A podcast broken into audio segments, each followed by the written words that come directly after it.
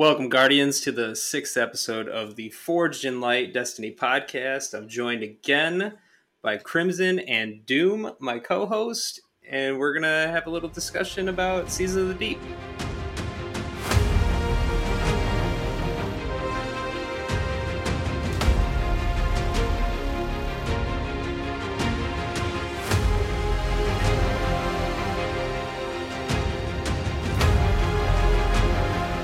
The light lives in all places and all things.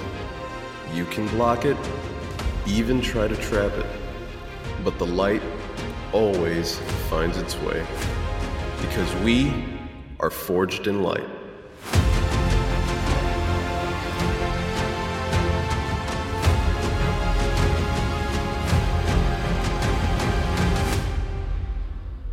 All right, boys. Well, Season of the Deep is underway. Yeah, what are we thinking? It's pretty good so far. I've the last few days, 3 days I've played. It's been awesome, and the story's been great. I think. I know I've been seeing a lot of flack already on Twitter. People are like kind of dumb about it, man. They're like, "Oh, this is the worst season ever." I'm like, it's been 24 hours, 48 hours. What the fuck are you judging? Basing it on what? I saw that too. I saw Fall post on Twitter. He was like, "It's been 5 minutes. Can we let the season play out a little bit more before we jump to rash decisions?" Yeah, for real. No, I think it's way too early in the season for anybody to say anything. I think so far it's actually been kind of cool. The new underwater mechanic is interesting. Big Subnautica vibes. I know you and I were both talking about that last time, Andrew. And it just, yeah. It's crazy. I love it. Yeah, I like it a lot. I like all the flora down there. It's very colorful, so it's like a nice contrast when you're like surrounded by metal and all this technology when you're in the regular Destiny world, I guess, and then you drop into this world and it's like, oh, it's all glowy and you can collect stuff down there. There's stuff you can collect, so I like it. I think it's pretty awesome. It's pretty cool. I hope that throughout the weeks as the story progresses, that progresses and they add a little bit more parts. Like I know in one of the seasonal activities for Deep Dive I've already got tier 2, and I think tier 3 is time gated right now at this point. I don't think we're allowed to get it yet until probably next week. So, but I'm hoping is like, I hope the deeper you go down in that deep dive mission, like it gets darker and creepier and stuff like that. That'd be pretty cool. Yeah. I wish I didn't really run the deep dive that much, obviously, because it's only been out for a couple days. But the first one we played, I did remember reading about the roguelike aspect of it, which I finally saw it, and I was like, oh, this is pretty interesting. Where before each playthrough or each section, you pick the buff you want. So, like, I walked in, I got the enhanced precision damage, or I could have chose, enhanced kinetic. Well, that's kind of cool. Like, to add, like, a roguelike, like, feel to it. Yeah. And I guess spoilers, but I mean... when you start getting when you hit tier 2, it gives you another one as well. So I'm assuming once you hit tier 3, it'll give you another one once we get that unlocked and we're able to do that. At least to my knowledge, I don't think you could hit tier 3 yet. But because there are collectibles I found in a deep dive that they activate with your ghost, but you can't do anything with it yet. So they're just of course. They got to time gate some stuff. They got to keep you coming back every week. Yeah, which I'm fine with. I'm really enjoying it. This gives me a lot of the Glycon, feel. Back when Season of the Chosen, when Leviathan came back and all that, like it's pretty awesome. I'm really digging it. Yeah, I really like the way they mess with the sound. Like it's like Deep Stone Crypt when you go to space, and it's like it's quiet, and they start playing the lullaby. You get kind of that like when you first dive in underwater, and it's like. All the sound effects are kind of dull and you're just sort of figuring out where you're going right away. Like, I don't know. It was really cool. I liked that mechanic a lot. Mm-hmm. Yeah. Their sound design team is pretty dope. And I did die once. My head and my helmet visor like cracked all the way, and I was trying to look for a bubble, and I got stuck on some stupid ass, like sea cucumber, but that's pretty awesome. Like, you know what? Hey, whatever. That's cool, man. Yeah. Yeah, all in all, so far, so good. At least on the 3-man activity. On the 6-man activity, yeah, that, I mean, I don't know what it is with 6-man activities in Bungie lately. It's not fun. I ran like 4 of them. I was like, this is not fun. Yeah, I don't know. I think up to the final boss room, the final arena, I'm okay with it. And I just don't like the placement of those pads in that arena with all of the architecture that's in front of you when you're supposed to like try to shoot these warlocks and or champs that are running around, elites that are running around. Like, it's kind of annoying because all they do is they have the tendency of literally standing behind this stone and they don't move. And it's like, all right, well, that's fucked. Yeah. Yeah. I just think like everything about that activity is just the first couple jobs that they send you to is just, they're lackluster. There's barely any ads that are coming out. They're just standing there, like where you gotta stop the thralls from sacrificing or whatever. Mm-hmm. You're just standing there piddling your pud for a while, waiting for an ad to come at you. You're like, all right, I thought we were going higher ad density, Bungie, but I guess we're rolling that back a little bit.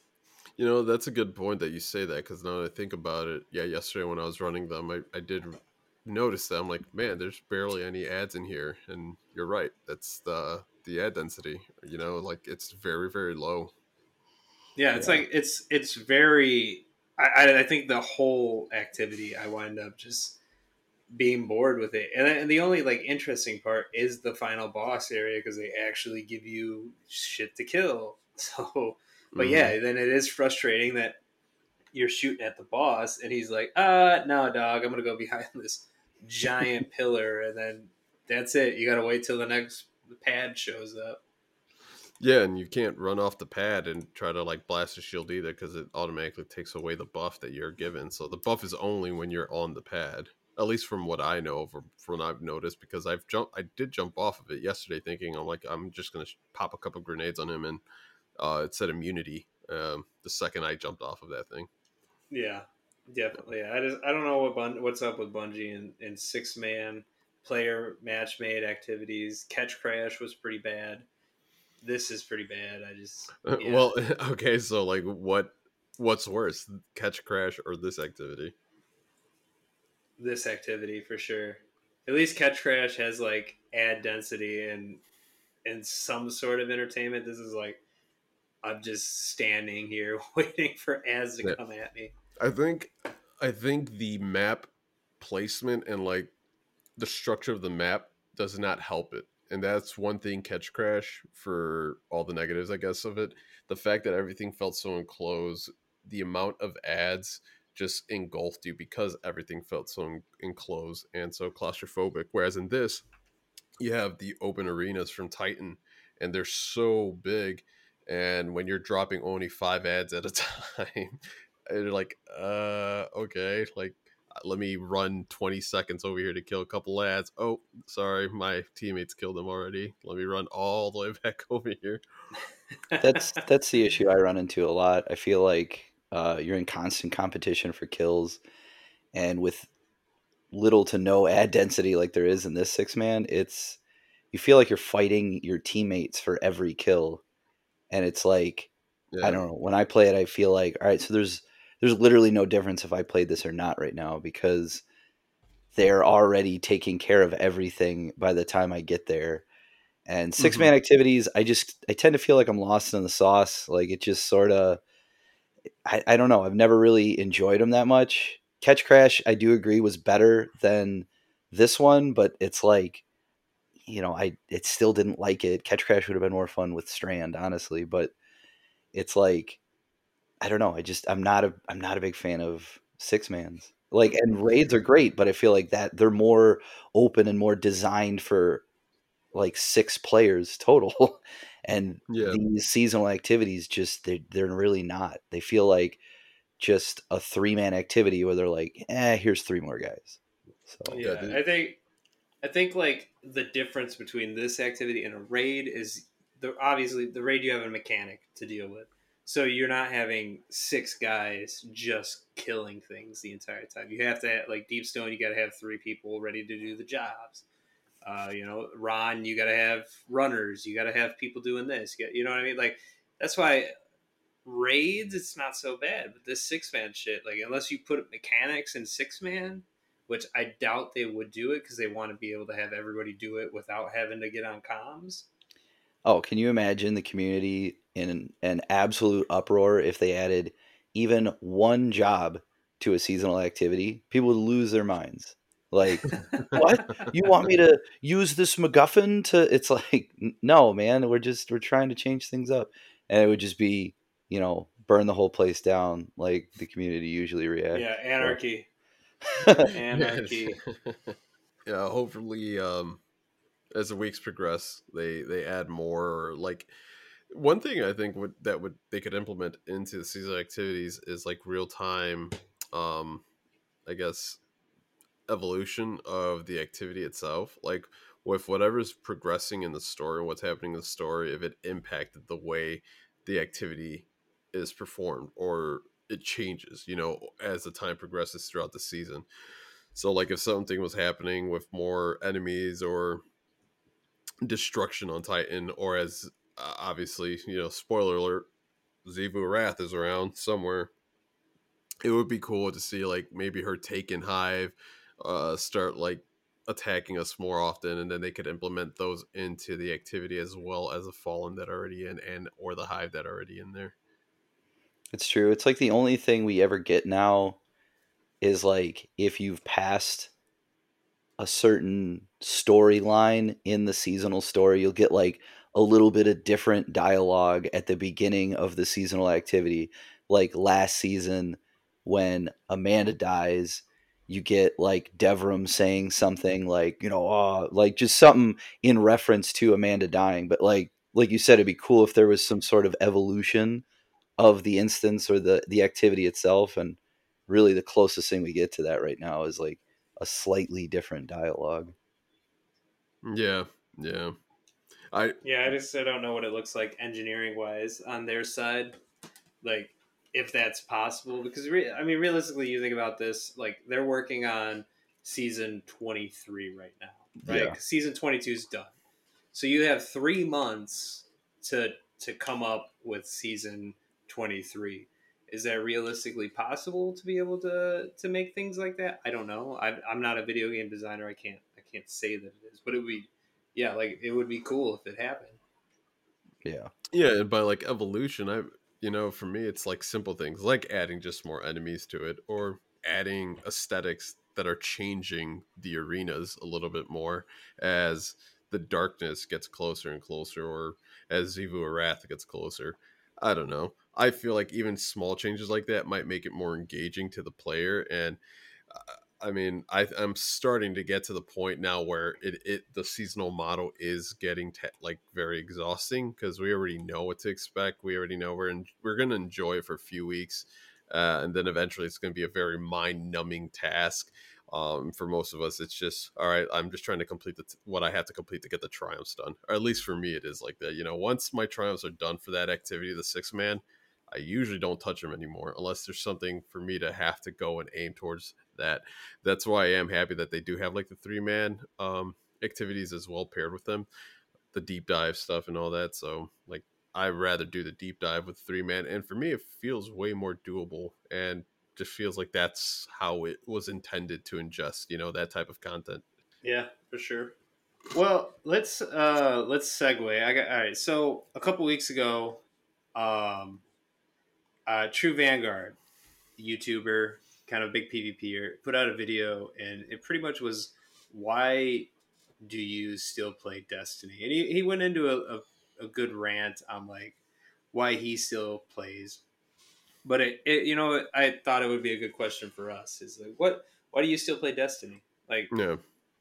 Doom, why do you still play Destiny? Krim, why do you still play Destiny? Mm-hmm. Like, it's a 7-year-old game, but for some reason we've been playing it for as long as we have. And so why? Doom, you could start. Yeah. So, I mean, that's actually a really good question, because I took a pretty sizable break there for a while, and it wasn't until you guys sort of reined me back in that I actually really got back into this game. And I mean, like, I always enjoyed the game because I was a big, like, I followed Bungie for a while, but that was back from like the Halo days. And, you know, so when I saw that they were releasing this game, I was super excited about it. I knew I was going to try it. And it was a lot of fun. It's really engaging. It was really the first person, like RPG. So I was really excited about that. I played WoW a little bit. So that was like, I really wanted to get into that. It was interesting that it was a first person shooter. I'd never really seen that before with these games. And now they're out there. There's quite a few to choose from, but I mean, this game has just lasted so long with the developers staying in an almost constant contact with the community. It makes you feel like they still give a shit, which is really nice. Like you said, 7 years into a game when we're getting regular twabs, like we're getting just random middle of the week, like info dumps where we're just at like 6,000 word info dumps about something that's coming up in the next season. And the game is fun. Like, I enjoy playing the game. I enjoy playing with my friends. It still feels very alive. Like, it's getting a lot of attention from the developers and the community. That's what keeps me going is the interactions, the friendships that I've formed through our clan and you guys, like our like common interests that just kind of created this friendship and eventually led to a freaking podcast. That's wild to me. But like, at its core, this game just, it keeps you playing. It's, you know, you feel like you achieve something when you get that next rank or you get that god roll or you beat that raid boss. And it's like, you know, how many times are we sitting here pumping our fists on day one when we finally get past these raid bosses? Like, it's just, yeah, you know, it's that adrenaline rush that you're like, oh, hell yeah. And I mean, for me, that's what keeps me into this game, because I never lost that feeling. So that's what it is for me. Yeah, definitely. It's awesome, man. I think a lot of us share that same animosity for the game like you do. I think this, yeah, I could easily agree with you on pretty much all the points that you just made. You know, I've been playing the game since it launched. I remember waiting for it D1, you know, vanilla D1, waiting for that GameStop, you know, midnight release, super excited, got the game, took it home. And played all night. Those were back in the day where I could call into work the next day and be like, hey, I'm sick or something like that. Like, whatever. Oh, the old days. Yeah. And it's been great. You know, I've always been a very diehard, like, sci-fi fantasy fan. If the story could draw me in, it's gonna have its hooks in me. Lich knows I'm really into like RPGs, authentic RPGs, old school RPGs. I grew up with a lot of those, and I grew up playing games like Myst. I never got to play the original Marathon, but you know, Halo. Like, who didn't play Halo? At least people in our age group when we were young. Like, Halo was the epitome of FPS. You know, that's what everyone thrived to achieve. Like, what is going to be the next Halo? You know, what can surpass that? And for almost a decade, Halo took over the world. And now, you know, a lot of games could thank Halo and what Bungie did, you know, laying that groundwork down and gave birth to a giant genre that has blown up. And, you know, it was great that Bungie was able to create Destiny. And it's something like, I still remember even when right before Lightfall dropped, when they were talking about like some of the old photos and concept art that they had for Destiny, and I still remember seeing those when they talked about those at E3 in like 2007 or like it was definitely like 2 to 3 years prior to the game even being released, and they mentioned like, yeah, we're working on this huge IP, it's going to be original, and we're trying to mix in all these ideas. And the game itself has, you know, I've taken a break from it too. I took easily about 2-3 years away from the game, and ever so often I would come back and I would re-download it, play again for a little bit, get get entertained by another game and my intention would be gone, and I'd go play that other game for a long time. You know, play other first person exclusives on other consoles. Never really dove deep into Destiny as much as I wanted to in the beginning, because I just didn't have a clan. I didn't have groups of friends that were playing as hardcore as I was. But the game always drew me in, and I think a lot of that is due to the fact that the story is so rich, and I was so intrigued to see what they were going to do with that entire world, the universe, how they were going to expand it. Where is this going to go? And once we got Taken King, you know, that brought me back for a bit, and then I left again after that, and just didn't touch it for a bit. And it wasn't until like a few months, like halfway through Forsaken or Shadowkeep, that I came back, and I've been playing ever since again. And at this point, like, I'm such a dedicated, like, I'm a hardcore Destiny fan, and I know a lot of people give me shit because I'm more of a PvE player than PvP player, but to each their own, you know. And it's just an intriguing game. To me, it's almost like a warm blanket getting put over you. You know, I come home after a crazy it will be it will be Destiny, dude. As aggravating as it can be sometimes, a game in certain modes, it is like my comfort zone. You know, it's where I come home and I power on my Xbox and I'm here. I'm where I belong. You know, as corny as that sounds, like, I'm happy to be in the universe. I'm happy. I'm excited when I see people log in. I'm excited. I'm hoping that people are excited if they see me, if they need help. You know, I'm around. Over the years, you and I, Kevin, we've been able to build the clan and, you know, meet a lot of new people. We've had Destiny gatherings. You know, people come and go, people fall off and they play other games, and that's all right. The beauty about Destiny is that it always seems to draw people back in, and the community is always here. And I know certain parts of the community can be toxic, but that goes for any game, honestly. But for the most part, the community is very engaging. The community is very, yeah, definitely, yeah, very, very, it's worth it. You know, they're great community. You don't hold a game up for 7 years by having a shitty community. Yeah, that's for sure. And I know we could rag on it just like anyone else. We're only human. We have our moments where we feel like we are entitled to voice our opinion, which we are. But at the same time, like, they already have a vision of what the game's going to be. And as much intake of data and information that they get from content creators and a community, they still have a story that they want to tell, and they've had this story already plotted for the last 10 years, and we will get to the end. And I have a feeling that it's going to be a rewarding process for all of us, and not only them, the developer, but, you know, we've invested so much time into this game that at this point it's like, why would we give up? You know, like, we're not going to just put this game to the side anymore. And I feel that I've grown with the game just as much as the game has grown around me. I've been able to grow with the game.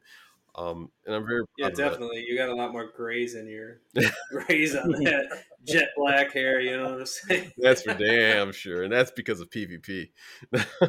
Yeah, for real. Fucking PvP. For real, man. But overall, yeah, I'm just, I love what the game has done for gaming in general. The barriers that it broke, because when this got announced, a lot of people thought it was a joke what Bungie was doing, giving up on the Halo franchise and creating a new IP. And then not only that, creating an IP that really hadn't been done yet, which is, like Doom said, a first person shooter mixed in with RPG elements and an MMO elements. And it's a little bit of everything. It never really was truly an RPG. It never really was truly an MMO.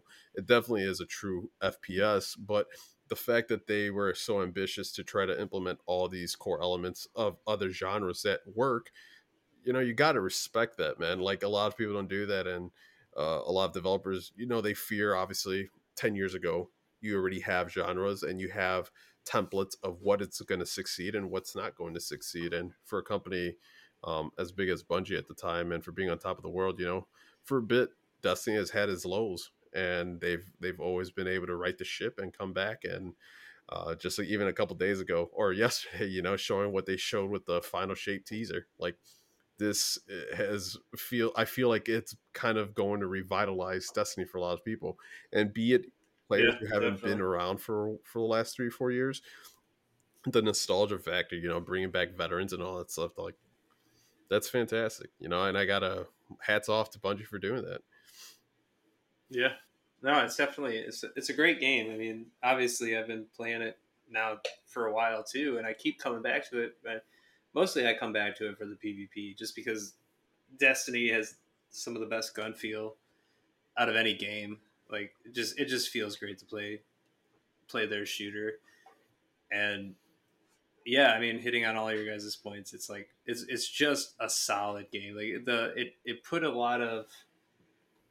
put this on the map, and there's been a lot of like Destiny killers that have tried to replicate what this game has, and like has failed. Like, there's so many games you can go out and looter shooter and find helmets and chest piece and legs, and like they made a great system, and it just feels great all around. Mm-hmm. The PvP, I like the PvP just because it's just, it's something I'm not the best at. So it's like, I got to try my hardest to get better at it. So like, it's a milestone to, but like the first time I got flawless, dude, oh, I was like yelling down here. I was so excited because I didn't think I was ever going to get it. Then I did it solo, you know, and maybe I got carried a little bit in some matches. Maybe I pulled my weight in a few, but still I did it. You know what I mean? Like, it's just, it's a surreal feeling, and you're just chasing that dragon all the way down the line, trying to get it again, you know? You know, that's to kind of add to what you're saying. That's probably a huge factor in games like this. You know, it's the more we expand with our technology and gaming and all, you know, I feel like it's a double-bladed sword in a lot of aspects. You know, we're progressing so greatly with video games when it comes to like graphics and all that stuff. And I feel like in the last 5 to 10 years, we have kind of strayed away from the narrative side and like almost the sense of like worth and achievement, and Destiny just does it so well. When you have raids, you know, you're a huge PvP player, you know, in respect to that, like I'm just not good at it, but you know, you accomplishing and hitting the lighthouse, you know, that's huge. That's a huge feeling. And like Doom said, you know, when we complete that master raid and finally take out fucking war priests, like, there's no better damn real feeling, man, when I hear everyone screaming and cheering, and we're all just like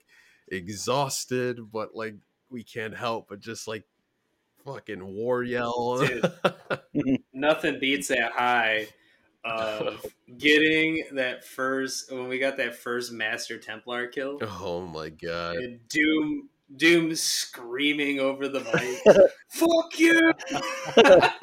Oh man, oh, that was so good. That was so good. Just that moment lives on forever in the back of my head. You live for those moments, man. And that, I think that right there is a huge aspect and experience of what this game does. It adds to it, man. And hashtag Monte Carlo. I'm just going to interrupt you there. Hashtag Monte Carlo. If you know, you know. Oh, God. Oh, he knows. He knows if he's listening. Yeah, but it's like, and that, and I really enjoy, I've gotten to a point, you know, you as well, Lich, and you as well, Doom. You know, we're seasoned veterans. I think it's easy to say that we're seasoned veterans. You know, we're pretty stacked on most of our characters and everything. Like, there's not much for us to achieve now other than collecting and being completionist, you know, getting our triumphs, getting the new weapons of each season, and once we're done with that, it's like, what else do we do? Yeah. And it's great feeling, man, getting people through activities. That take so much pride. It just makes me so happy to hear like someone like, "Oh, I finally got a gun," or "I finally got the armor piece," or "Thank you guys, I finally got through it." And like, you know, that makes it all worth it. That really makes it all worth it. Yeah, I went with Hazed and Titan Shock and did a Grandmaster last season, and Hayes had never done a Grandmaster before, and we just walked through, you know, Glassway like it wasn't a problem. He's like, "I'm shaking over here." I was like, "Whoa!" I guess you forget like how like much of a pinnacle some of this stuff is. If you know, we've done it so many times, like, oh, it's just another title that I'm going to get again, you know? Yeah, and that Same thing, you know, I walked Project Reflex and Manny, you know, our clan members through it, and Manny being even kind of the naysayer, you know, like I've never done this stuff. I don't care. I've never done it. I don't care. And Manny knows, but getting him through it, like, it's such a cool achievement, man. And seeing like, holy shit, this is what I can get if we complete this stuff, you know, especially on like double loot week for like Nightfalls and GMs and all that stuff. Seeing, you know, it's a high risk, high reward, but the reward is great. And then the feeling's even better knowing that he was able to achieve that stuff and he felt great about it. And like something that he never thought, and he's been playing Destiny for years. And getting people to that point where they feel confident enough now that they could start tackling these things. And in a way, our knowledge that we've learned, because you're right. Remember Glasswave when that first dropped in Beyond Light? Oh, I hated it. 2 weeks. It was terrible. Yeah. It was the worst thing. It was 2 weeks straight. 2 weeks straight we did that fucking thing, 3 hours a day. And we couldn't get it because we were just bad at the game. Yeah. We didn't know how to build crap. We didn't know how to do anything. Yeah. We were just trying to get it done. And, yeah, now we're able to share all that knowledge and help people grow. And to me, it's like we're just adding to community, you know, good members, people who are knowledgeable, people who feel confident now with build crafting, because that is an intimidating thing as well. You know, build crafting is intimidating, but if you could guide people through that stuff and direct them, you know, what could work for you, your play style, or at least give them the foundation and then let them fly, let them do give what them they want. Some training wheels. Yeah, definitely.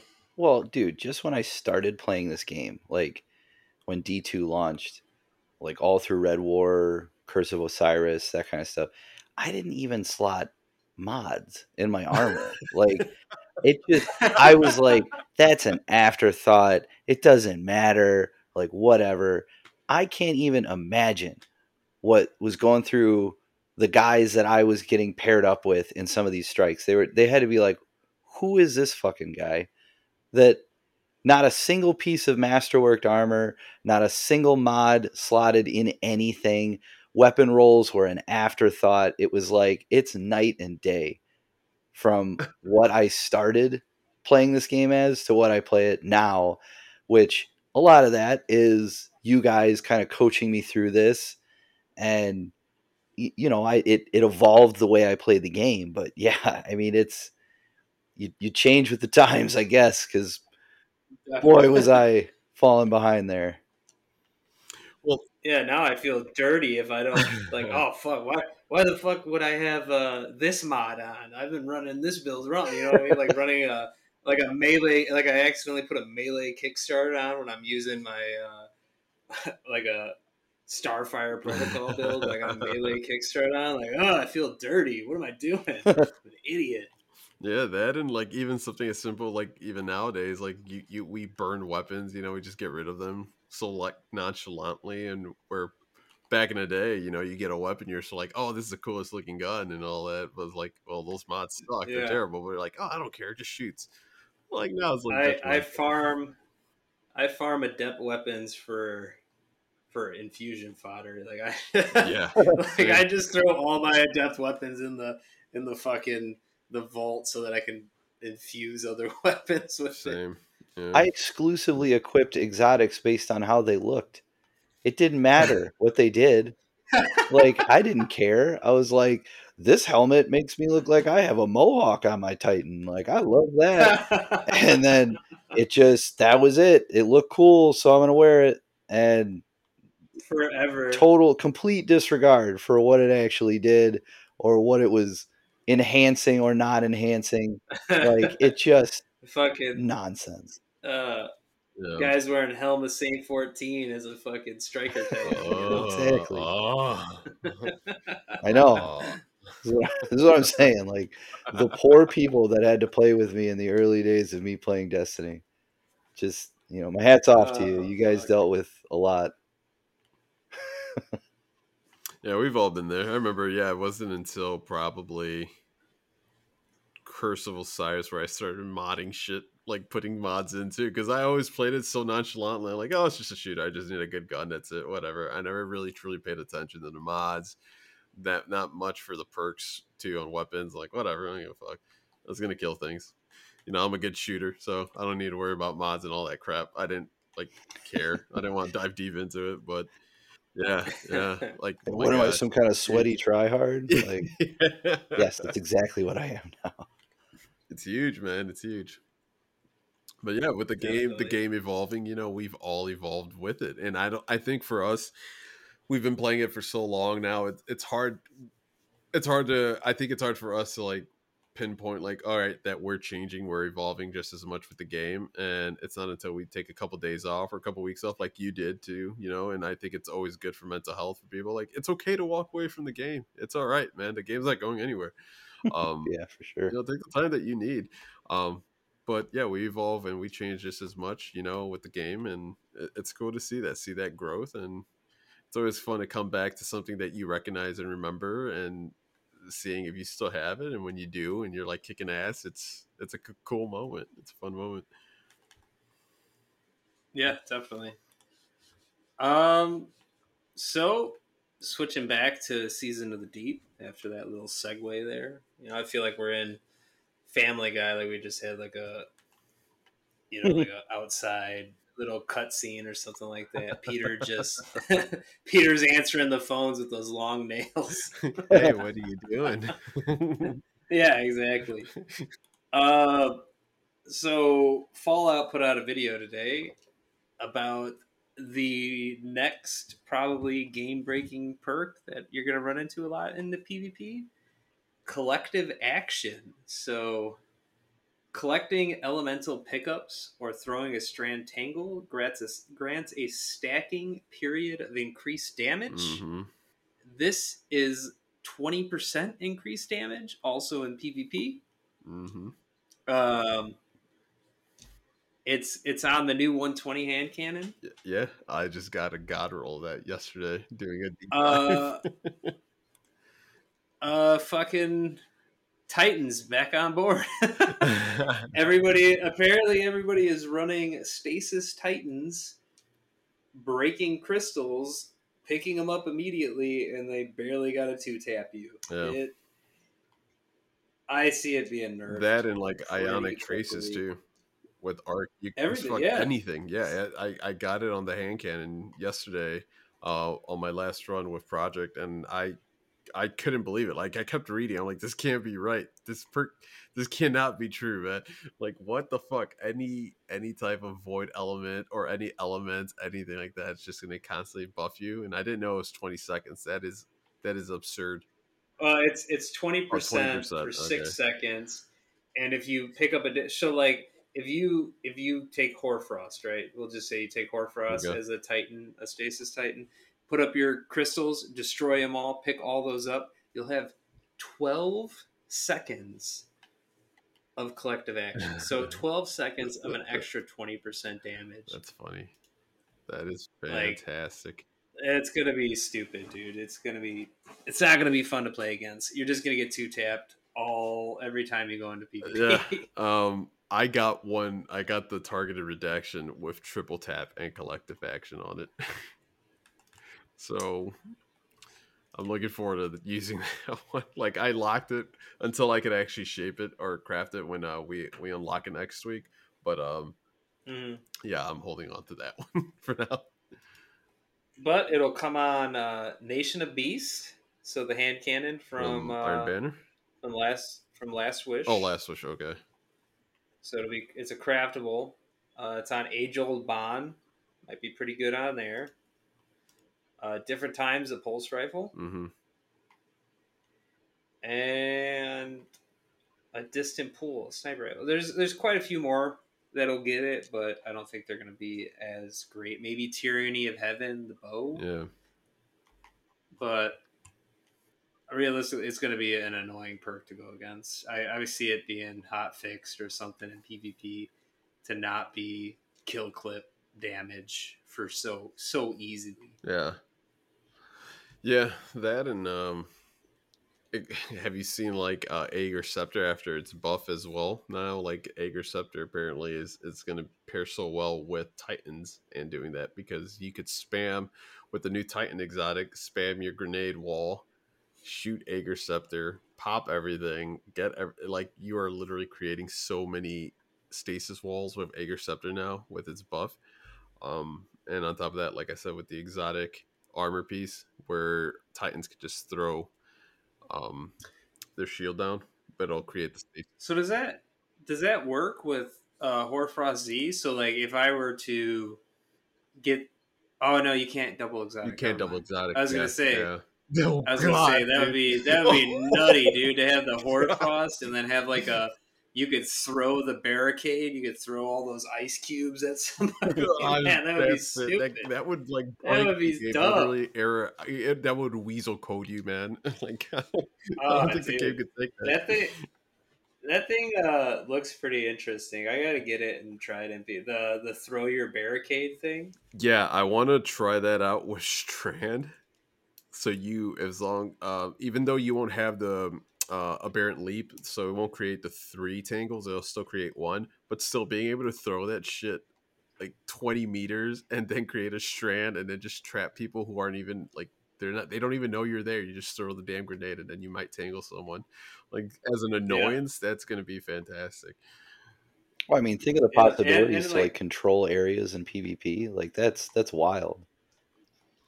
Yeah, that's huge. Or like getting like closing the gap. Like that's what I think it would be best used for is closing the gap, dude. Yeah. Like you're behind cover, you can't get to the guy that's hard scoping down the lane. You yeet that thing out there, and you got an extra cover to run up and try to close the gap between you and the sniper. Mm-hmm. Warlock drops a rift. Sure would be a shame if there was a Titan barricade on it, and you just kind of go from there. Constantly blinding them, also for the new seasonal weapons, I don't know if you looked into the SMG, but I'm pretty excited for that one too. I haven't gotten a good roll for the rapacious something. I forgot what it's called, but I know what you're talking about. Let me look. I got a pretty okay roll yesterday. I got one with Perpetual Motion Cascade, but apparently it rolls with 4 times a charm, and I want to get 4 times a charm in Cascade because that's going to be pretty damn fun, I think, too. That's going to be pretty wicked. I'm looking at it right now. So yesterday, or the day that I played, I got one. So did Doom. It had 0 stability.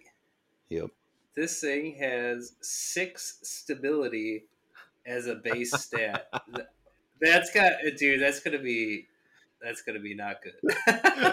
I feel it's not gonna be good. I feel like the perks are there to sound good, but 6 stability. Yeah, that's pretty wild. That's gonna be hard to watch. Oh, yeah. I mean that. Good luck getting all those to hit. You know, I mean, yeah, you're gonna be. You pretty much got to be within shotgun range to use this thing and really kill someone. It's gonna be like using a shotgun. Yeah, basically. Right? Holy shit, 6 stability. All right. Well, I didn't know that, but yeah, I got one with zero stability yesterday. And I was like, this is not good. Doom was like, I want to see how our 0 stability gun shoots. I'm very excited for this. Yeah. And 4 times though on a SMG with Cascade. Can you imagine how quickly that thing's gonna shoot? Like you're literally gonna blow your load in seconds. You're missing the best part, dude. It's 4 times with target lock. I mean, target. If you're 4th time to charming it and hitting all of your headshots, I think target lock would be bigger. Don't you think? I guess we would have to do damage testing on that. I mean, I could see the target lock probably exceeding a little bit more in damage. Now, because of the stability issue, I feel now that you told me how bad it is, even proccing 4 times is just going to be incredibly difficult. And maybe that's the reason. Not to mention using Cascade. Yeah. You're going to try to use Cascade Point while it's 6 stability?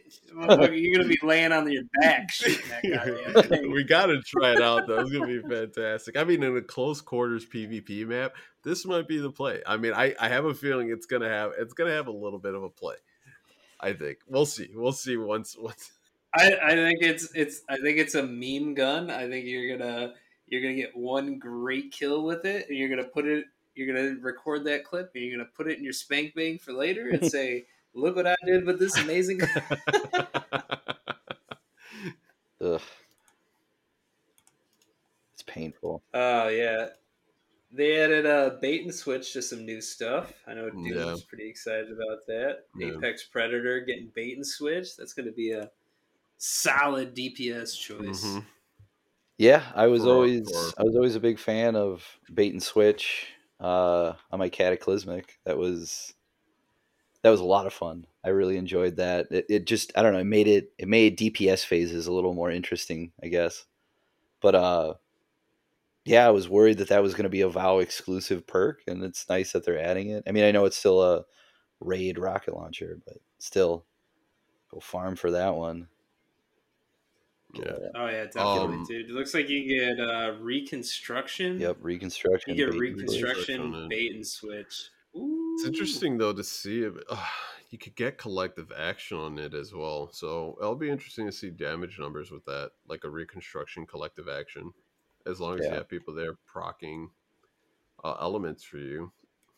Yeah, that would be fun. That would be fun. That would be cool to see. Speaking of the rocket launcher from Last Wish, I noticed that it comes with bipod. And can we all agree that this is probably the worst mod that has ever been created to this date in Destiny? It doesn't sound good, man. I mean, it's such a weird perk. Like, sure, you get double magazine capacity, but it decreases blast radius and reload speed. Reload speed by 20. Like, that's insane. Like, is it that?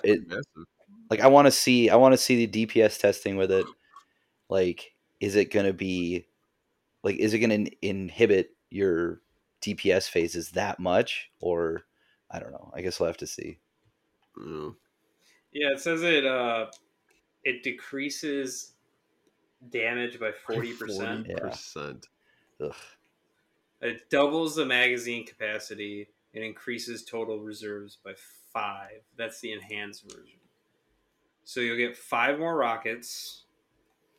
You'll have double magazine, so you'll be able to put 2 in the magazine. As I'm understanding here. So if you have, like, obviously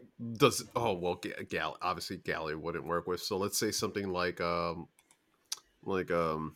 adept arc rocket. What the hell is it called again? That we use all the time. Hothead. Mm-hmm. Imagine that with bipod. So you would have 2 in the magazine, and then it could carry up to 8, right?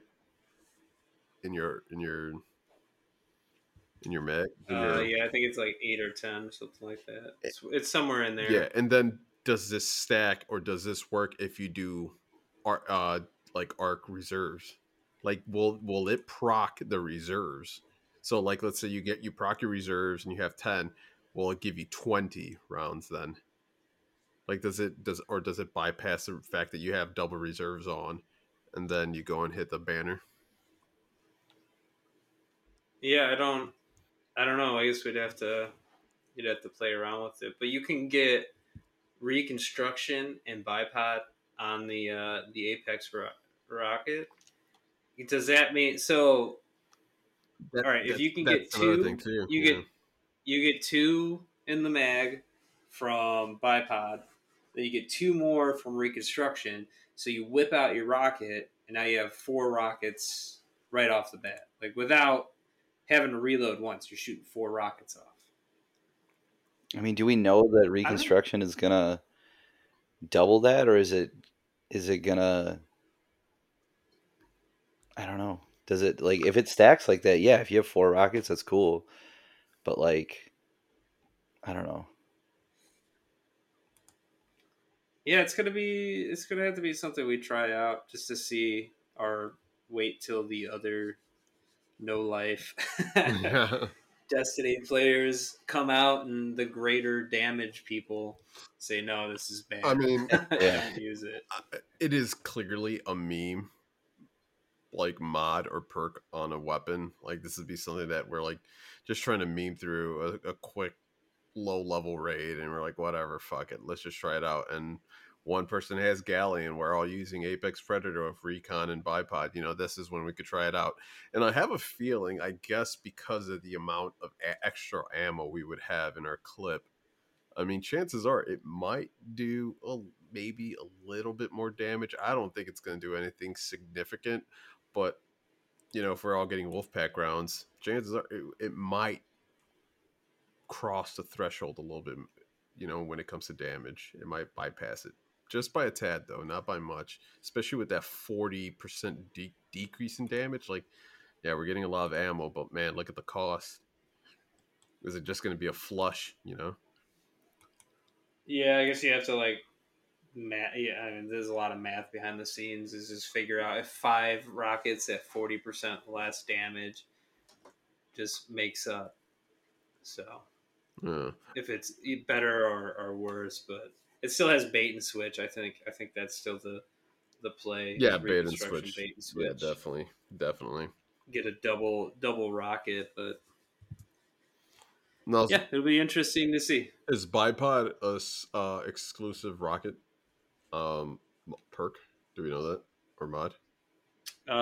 It just says increased rocket launcher ammo, so I'm assuming it's exclusive. It's to a rocket only.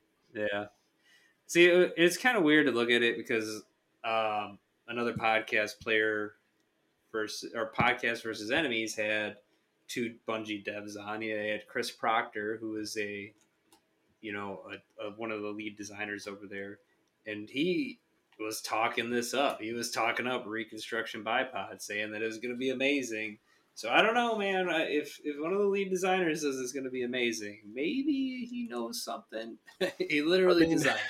I'm trying to think. It really has to be, the situation really has to be in our control. Like, you know, you're going to have multiple Titans with rally barricades wrapped around us. We all have to stand behind them because that'll give you increased reload speed. Now, that doesn't stack, but that still gives you, instead of losing 20%, you'll probably only lose 10%. So it's not as bad. Obviously in your well, you know, being in someone's well, and then on top of that, Wolfpack rounds.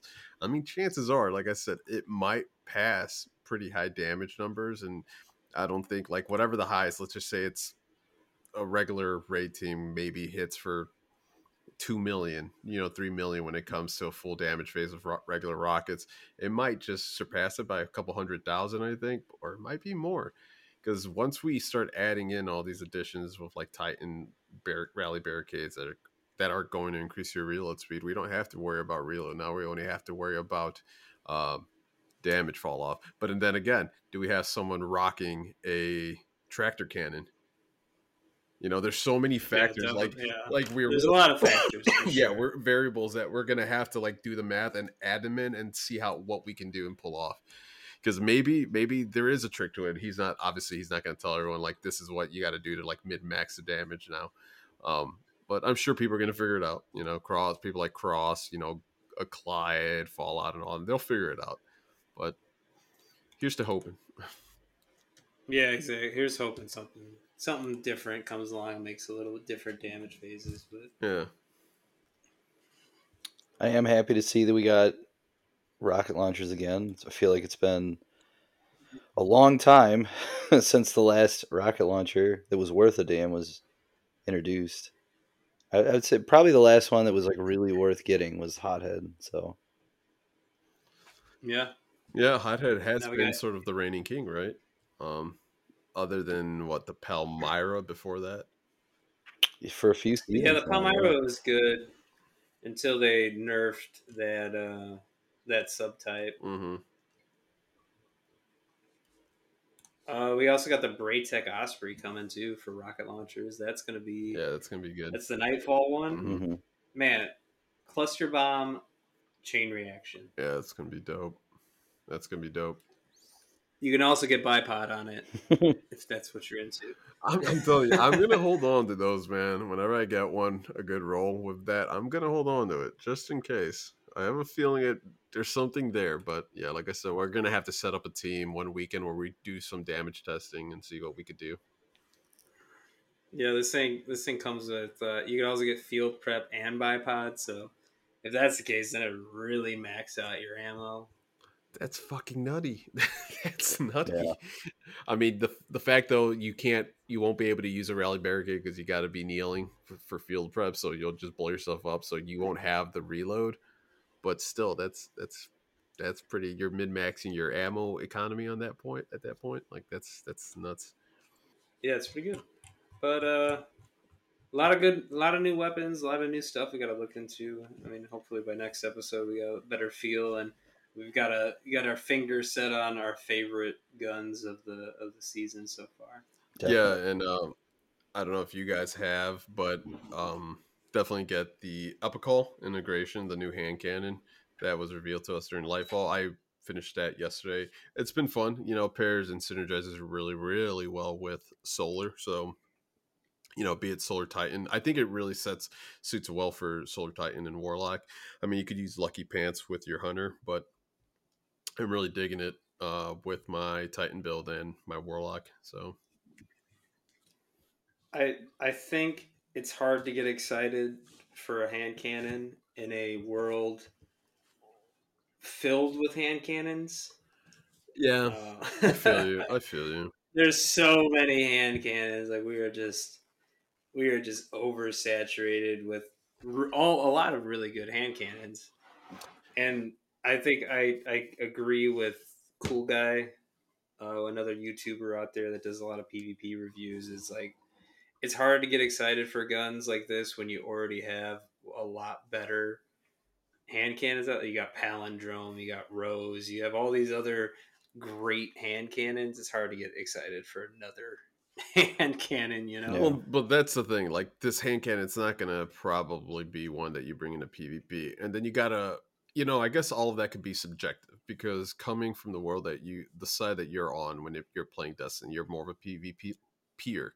Unfortunately, PvP hand cannons still they're not as dominating as they were two seasons back or even half a year back, but they're still pretty damn strong, you know, and they could control a battlefield. And when it comes to the PvP arena pretty well, and you see a lot of that play more than I guess a PvEer like me does. You know, for me it's more like, what do I feel like running today to play this content or run this dungeon or this raid, whereas unfortunately in your shoes when you're playing PvP, it feels like if you're going up against someone who knows how to use a hand cannon pretty well, or like you said, an Ostringer or a Palindrome, anything like that, you're probably going to get melted pretty quickly. So I think you see more of that side, so it could be that could be sort of a subjective argument, but I do agree with you when you're saying that there are a lot of hand cannons, because even yesterday, you know, getting like, I got like a couple of dire promises drop on me and all that shit too, man. It's like, there's a lot of hand cannons, man, right now in the world loot pool. Yeah, there's so many hand cannons. There are a lot. And like, even like, I think on a PvE side on that hand cannon, like it's good for a new player, because not everybody has an incandescent hand cannon. Mm-hmm. But it's you can't enhance that incandescent, and a lot of times the enhanced version of it is just better. So it's like it's an okay hand cannon. I think, as Cool Guy said, like they're nerfing rangefinder soon. They're gonna decouple range from damage fall off. So when that happens and like everything comes more in line, I think it'll be a better hand cannon than maybe Palindrome later. But right now, it's like, just throw it in the bag of your vault and hold on to it. Eventually, it might be good. It's like every other gun that we get in Destiny, you know? Yeah, I mean, it's a very situational weapon, you know? I would not partake, and I'm not much of a PvP player. I wouldn't bring it into PvP. I definitely would use it in PvE, but not in endgame PvE content, because you could see where it falls off, and just in PvE content alone, you could definitely see where you're gonna lose a lot using this thing in GMs or in like master raids. It's just not gonna do it for you. So, or would you use that, or would you just rather take Sunshot? If you're looking to make things explode and spread scorch, like just take Sunshot. Yep, true, very very true. Overall, though, I'm digging the weapon pools this season. Aesthetically, I'm really excited to see what the new dungeon has for us. Like everything so far, and the new outlook of how they're presenting the entire season to us. Like right from the get go, everything's going to be available within the first week and a half. You know, we're going to have everything there for us That's fantastic. That's great, man. Yeah. Yeah. So far this season is hitting the aesthetic head nail on the head. Mm-hmm. Like the gun, the taken weapons, all the guns, the under the water stuff. It's aesthetically pleasing. It's a great season so far. Yeah. Yeah. And I did see something on Twitter. I don't think it was a leak, but I think it's already available on the Bungie page, but they did reveal the banner for the new dungeon, the weapons for the new dungeon, and what they look like. And obviously we've already seen the armor, which is like the mermaid floaty armor that we already saw from the marketing stuff. I think that marketing stuff, that's the season pass one. We still haven't seen the dungeon armor yet. I think you can get that out of the paid track of the season pass. Floaty, yeah. That's the paid track of the season pass. We haven't seen the dungeon armor yet. Oh, do you think they're ornaments then? The stuff that we see in the marketing, do you think they're ornaments? Yeah, that's the ornaments. Okay. Like how every season we get the special ornaments or whatever. That's what our ornament is. Okay, then what I did see, because they did have like just the armor sets. They didn't have them on the actual character, but that you could see like the head, the piece, the shoulder, the arms, the chest.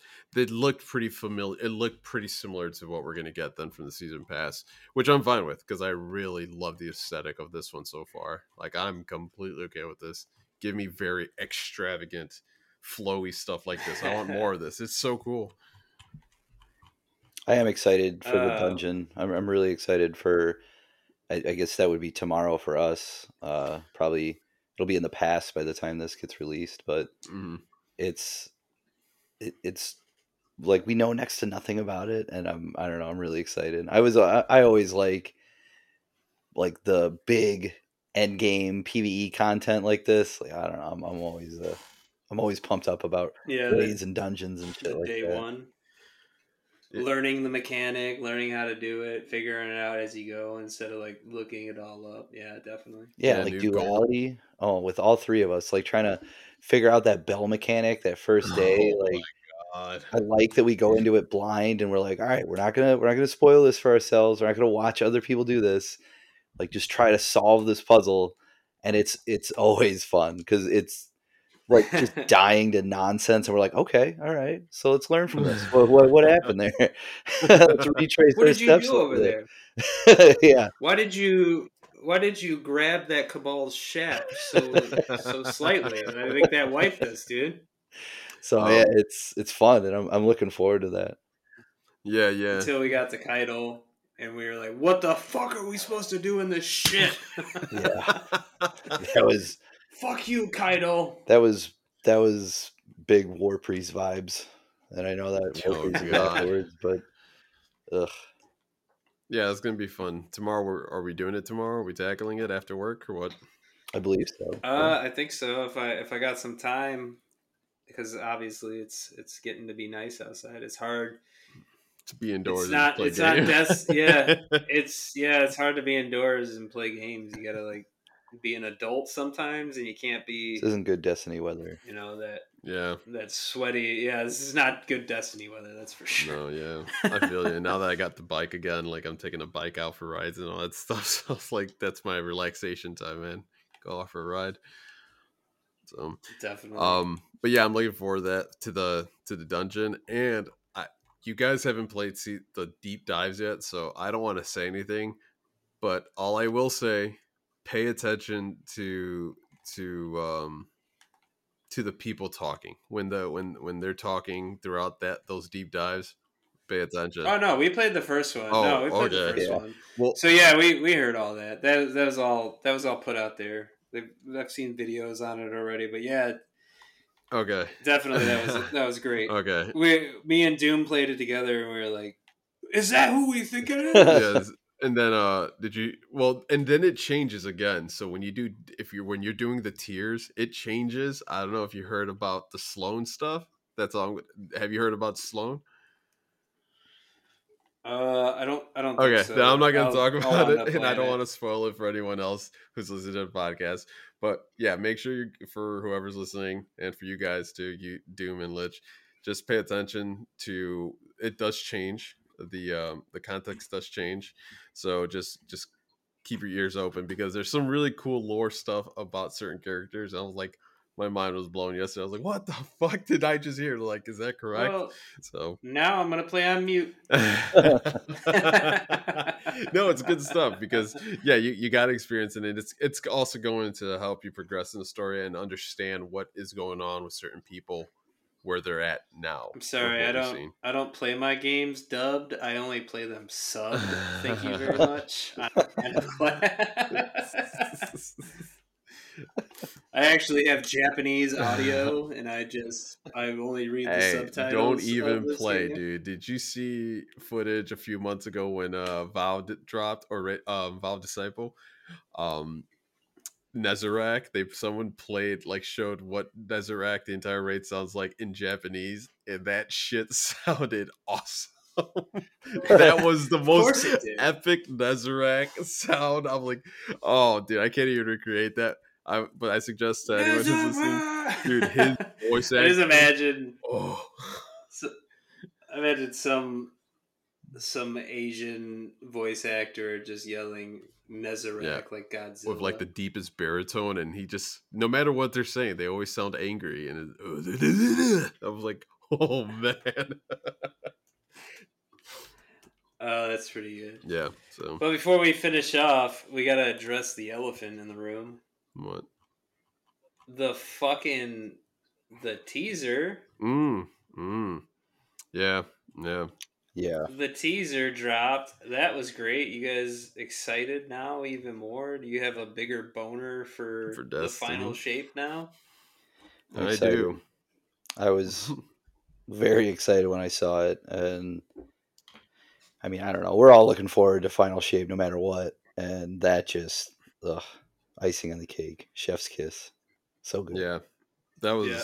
Nathan Fillion back. I was watching the showcase at work, and I was super excited to see Marathon finally announced, officially announced. And then I saw the Bungie logo come up after the Marathon trailer, and I'm like, oh, okay, that's the end of it. But I remember I was sitting right next to like Prince and all that stuff. Oh no, this is after we left, because I was watching it and I had to pull over. I literally pulled over because I was driving home. And no one, please don't do this. Like, this is not a good take. But I did have my phone playing the entire showcase while I was driving home last night. And I did pull over once I heard the Bungie music, like Sabathoon's theme or whatever, playing. And I started watching it, and yeah, I was just intrigued and pulled into it again, and it wasn't until I realized like it was Cade, and I verbally yelled out a huge "what" in my car, and it was just exciting. It's really awesome, man. And you know, just when you think you're out, you know, they reel you back in. So yeah, for sure. Yeah, excited to see how we get there and what the hell's going on in that entire scene. It'll be great. Can't wait to see where the story goes. Yeah, it's gonna be a lot of the lore masters like Myla and Bife. Like, I can't wait to see what they predict and speculate, because at this point, you know, it's all speculation and it's all hearsay. We don't know anything yet, and Bungie will reveal it in due time, but it's always cool to see what it can be and predictions and all that stuff, because that's the beauty of this game. We've gotten so much lore and story, and even reading some of the lore from some of these weapons from this past week that I've been collecting. It's been fantastic. So yeah, I'm very, very excited to see where this takes us now. Yeah, I'm ready. And I'm ready to quit a Forged in Light Destiny podcast and have a marathon podcast. The marathon, the first runners? Marathon podcast. Oh, yeah, the man. Marathon podcast. Yeah, we'll have to, let's trademark that one now. The marathon podcast. It does look interesting. We're just gonna get a bunch of runners, just a bunch of like dudes that run 5Ks trying to listen to the podcast. Like, what the fuck are these guys talking about? I want to learn how to min-max my running. Yeah, Marathon looks interesting. You know, I'm excited to see what they come out with in probably the next 3 to 4 months, because they're going on a hiatus now. But I know I'm not a huge PvP player when it comes to Destiny. But I do like Tarkov and games like that. So I am interested in that type of stuff. So this could be different. And I'm looking forward to it, you know, I'm looking forward to it. Yeah. And I also want to just point out too, that make sure if you haven't found it on Twitter yet, or if you've looked through the TWAB, they do leave a code within the TWAB. So every so often they randomly put like a out of place capital letter, and then they like underline a number that is a code for a banner in game. Mm-hmm. So just make sure you look for that. I'm sure somebody posted on Twitter already, so you could probably just go copy right off of there. But yes, there is a free banner within the TWAB. Nice. Also, there is a QR code in the Marathon teaser or Vidoc for those of you who have not watched it yet. So that leads you to some cool website. I checked it out. It's pretty awesome. Nothing crazy, but you know, just built upon the lore of the game. So just a little Easter egg there Swedish, for you guys. Swedish penis pumps. You know? It's a lot of penis pumps. That's not mine. That's not mine, I swear. Oh man. I feel like we're in a good place with this right now though. I like where everything's headed. We're in the beginnings of the season, you know, who knows? Maybe I would have said I was looking forward to the rest of Season of the Plunder 2, and how wrong would I have been then? So I mean, yeah, let's hope we're not at the top of the roller coaster right now. Let's hope we're moving. Well, hopefully we're going up. We haven't hit the apex in week one. Exactly. Yeah.